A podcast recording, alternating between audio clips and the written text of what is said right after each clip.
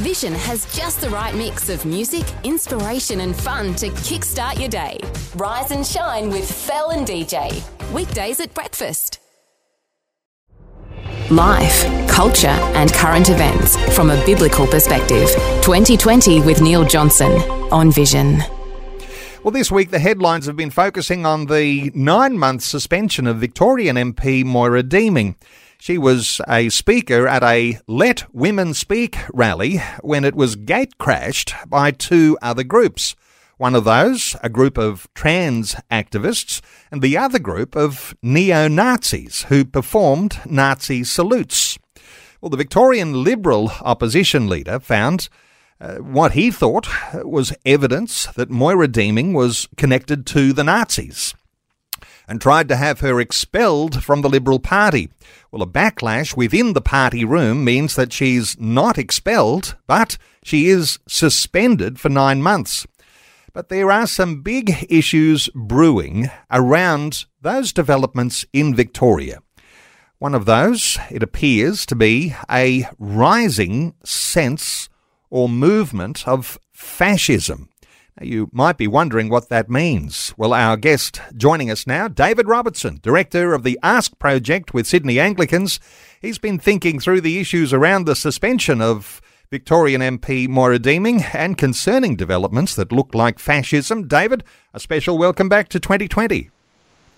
Yeah, it's good to be with you. And uh, can I say, concerning your next subject, just to give you a, a wee heads up, uh, back in my native country, Scotland, we've just elected Europe's first Muslim prime minister. Um, and there are uh, disturbing aspects of that tied in actually with our conversation about fascism. So I'm looking forward to this. yes, there are some connections to two conversations that are coming just ahead. Hey, let's talk big picture at the start here, David. Uh, if we're talking about rising fascism, we're talking about a nine month suspension of a Liberal Party MP in the state of Victoria. Uh, give us your thoughts here, a big picture. Okay. So the word fascist or far right or Nazi is being used more and more and more. There used to be a thing called, well, there is a thing called Godwin's Law, which says that the minute you mention, bring up Hitler or the Nazis, you lose the argument. Um, well, the argument is being brought up all the time and it's become meaningless. And I think it's really important for us to understand what real fascism is, why people being accused of fascism is such a, a, dangerous thing, and uh, why what's happened to Moira is is such a uh, a terrible thing, actually. So, um, uh, I'm often accused of being far right or or fascist, and that's because I hold to biblical views on marriage. Actually, my personal politics, which is nobody's business. Um, it would give people a wee clue if they knew that my nickname at university was Red Robbo. So, you know, um, I find it bizarre to be accused of being a fascist because I support the biblical view of marriage or I'm not for abortion and so on. But that's how people use this term now. And my fear is I mean, maybe we, you want to talk about first the, the Melbourne case first. Let's will, will we discuss that first? Uh, well, let's uh, let's talk some more on some definitions here for a moment because okay. I suspect this is confusing for some because we like to think in terms of left and right. Sometimes we align the Labor Party and the Greens on the left, and uh, we align the Conservative parties on the right, although there's all sorts of people who'll say uh, those Conservatives don't look too far right.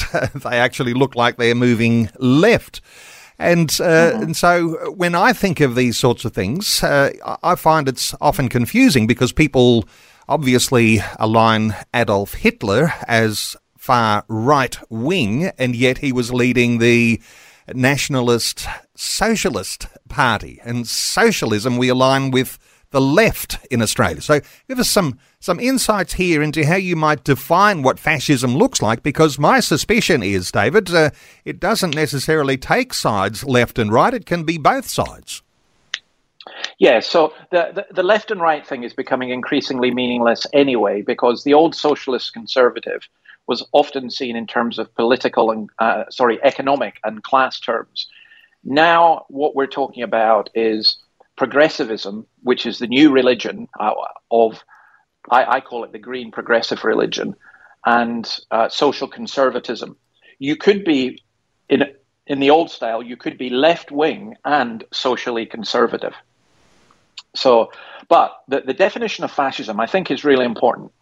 So, fascism comes from Italy and from Mussolini. And basically, what it involves is a highly centralized government, an authoritarian government that uses the uh, forces of the state to implement its will and controls everything. It's also corporate, it's highly corporate. So I would argue that the current uh, Communist Party in China is basically a left wing form of fascism, if you can put it that way. I think it, it, it's communism and fascism are two sides of the same coin. But there's no question that the Chinese Communist Party is very corporate, centralized state control. And, you know, you see that, for example, in the Nazis as well in one sense, they were very modern, they were very scientific, they were very, they saw themselves as being very progressive. Um, fascism is, of, is, often also tied in with nationalism, uh, and you'll you'll see that, for example, we hear this. Uh, if if I was to be down in Melbourne, you will hear Dan Andrews talk about Victorian values and what Victorians want, as though there is one set of values which reflect um, the state. And as far as the state is concerned, there is one set of values. So fascism is defined in that way highly authoritarian, highly centralized, corporate, and seeking to impose its will over every aspect of life. And often, by the way, very violent as well. Is there a sense, and uh, we've just had the New South Wales state election, and there's been commentary around the fact that all of the mainland states in Australia, uh, states in Australia and territories, uh, all have Labor governments. Tasmania, the only exception. Uh, the thought that all of a sudden you've got a sea of red across a nation uh, creates an impression that the power balance is becoming very one-sided is there something to read into uh, election results? And it's not just New South Wales, but it's what the people have, of Australia have decided this is what they want right across all of those states and territories. Yeah, I don't think so in terms of Labor Liberal.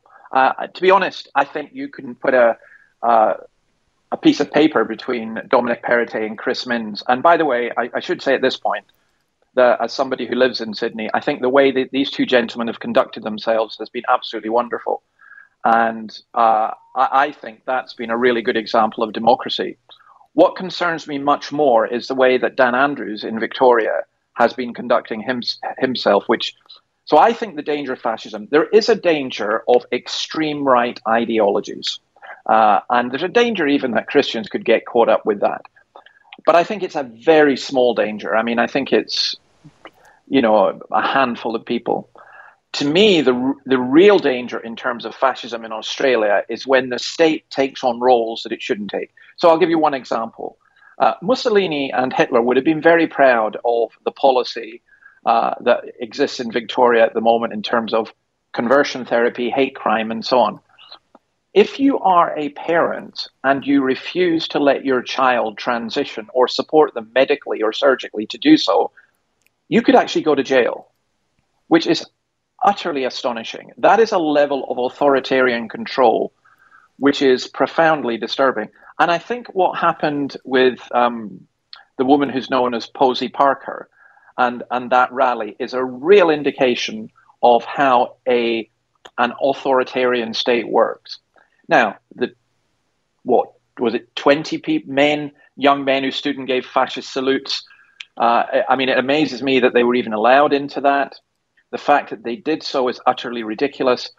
But to then label it, the women who organized that rally, including, by the way, one prominent leader who was a Jewish lady, to label her as a Nazi is absolutely astonishing. And it's a very dangerous thing because when that happens, you start, people are told these are Nazis. People then think, well, let's go beat up a Nazi. Um, and when Posie Parker went to New Zealand, she almost got killed by a mob. And I, I think that we have to be really, really careful uh, about this. You know, so I think that the there's a cheap use of the term fascism to decry anyone who disagrees with you. But there's a real danger of a fascism which is a state authoritarianism. And I think it's a real danger for the church as well. So you've got this state authoritarianism which ought to be perhaps uh, resisted, or at least as a Christian believer, you'll hold that as a very high concern. And when you've got uh, single leaders who have uh, a, a, authoritarian power over individual citizens, the contrast there uh, to what we've been used to in Australia our liberal democracy, the thought that there are people who have individual rights, uh, the right to protest, um, the right to be a dissident politically. Uh, some of these things are at risk, and you know, of course, around Moira Deeming too. I mean, she was there having her say. She's been aligned with the Nazis, and now within her own party room. Uh, which is on the liberal side of politics, uh, she's on a nine month suspension. So, uh, both sides in all of this actually uh, display some of these sorts of characteristics, don't they? Yes, I, I think that the opposition leader in Victoria is. Uh, I, I can't. I watch open mouth about how foolish this is. He cites, for example, information about Posie Parker that he's got from Wikipedia, uh, which is never a reliable source. I mean, I'm I, am apparently in Wikipedia. I didn't write anything about it. I mean, it's uh, who knows what they've written about me? Uh, maybe I should check it when I get off. but I mean, he he said she's associated with far right people. Now, anyone who knows Posie Parker at all, if you listen to anything, she's the opposite of that. Yes, she's a controversial character because she stands up for women's rights, but she's not remotely a Nazi. And ironically, what the opposition leader is seeking to do, similar to Dan Andrews, is very fascistic.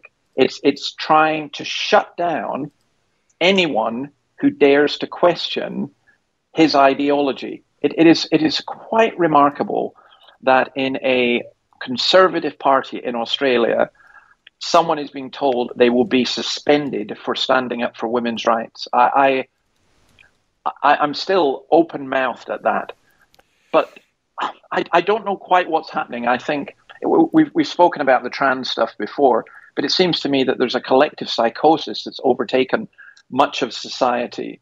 And uh, I, am amazed. You know, let me give you another example. The Australian newspaper, and I think others, ran a couple of stories about real far right people, you know, militaristic people in Australia, going off to Ukraine to fight against the Russians, to fight for the Ukrainians. Now, these are real far right, real Nazis. Do we then say that because some Nazis have fought for Ukraine, that therefore we should never support Ukraine. Well, of course not. They're a tiny minority. The Ukrainian people are making a brave stand against an invading force.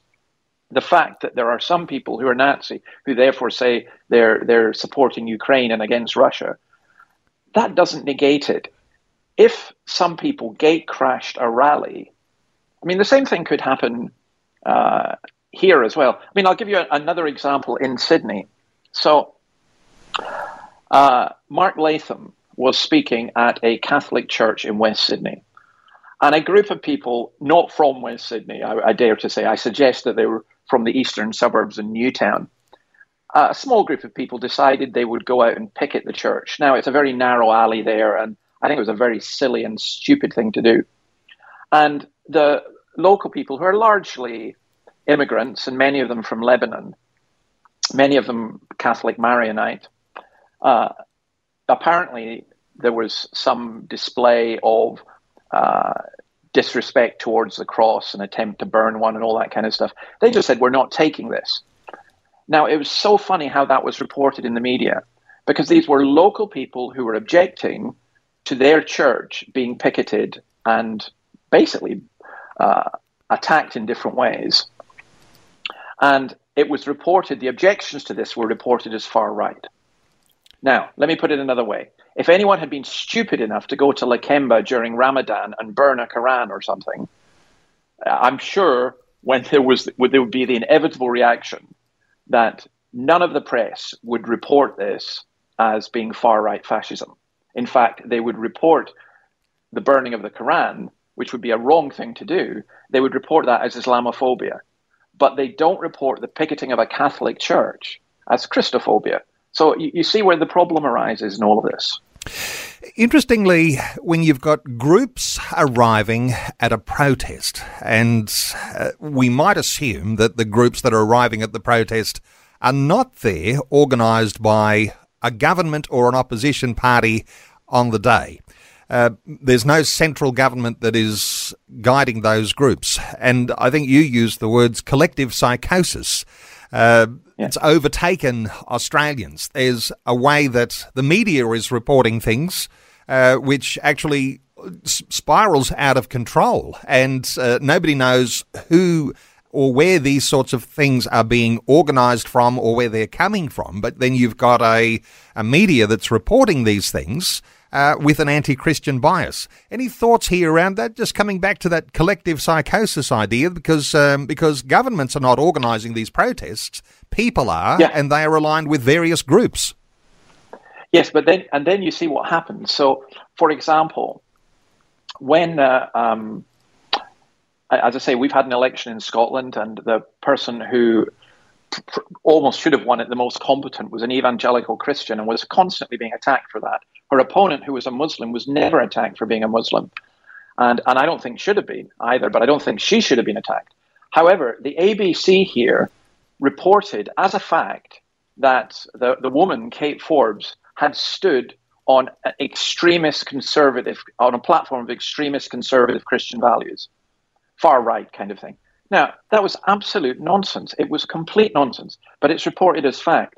It's reported as fact that there was a Nazi rally in Melbourne. No, there wasn't. It was reported as fact that there were far right protesters in West Sydney. No, they weren't.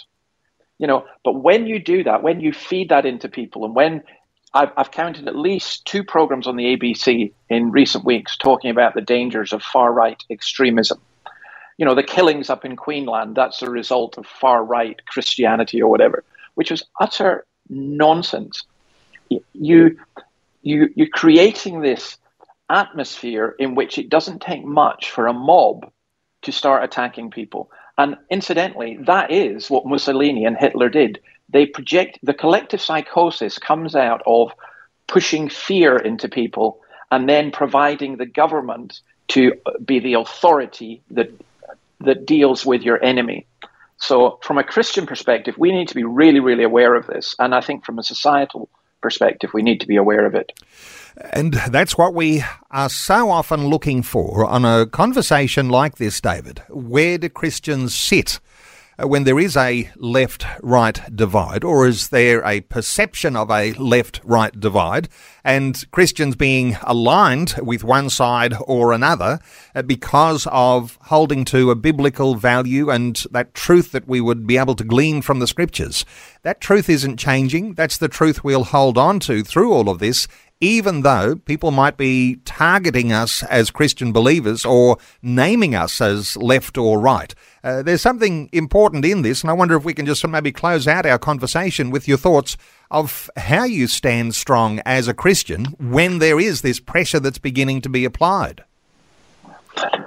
Well, I thought it was interesting. There is a fantastic clip, I must find it, of um, an archbishop, I think Archbishop Emmanuel, the orth- an Orthodox archbishop uh, for, for, in Western Sydney, uh, addressing his people, saying, We're going to go to a protest, but it will be a peaceful protest and he ad- he ad- directly addresses Anthony Albanese.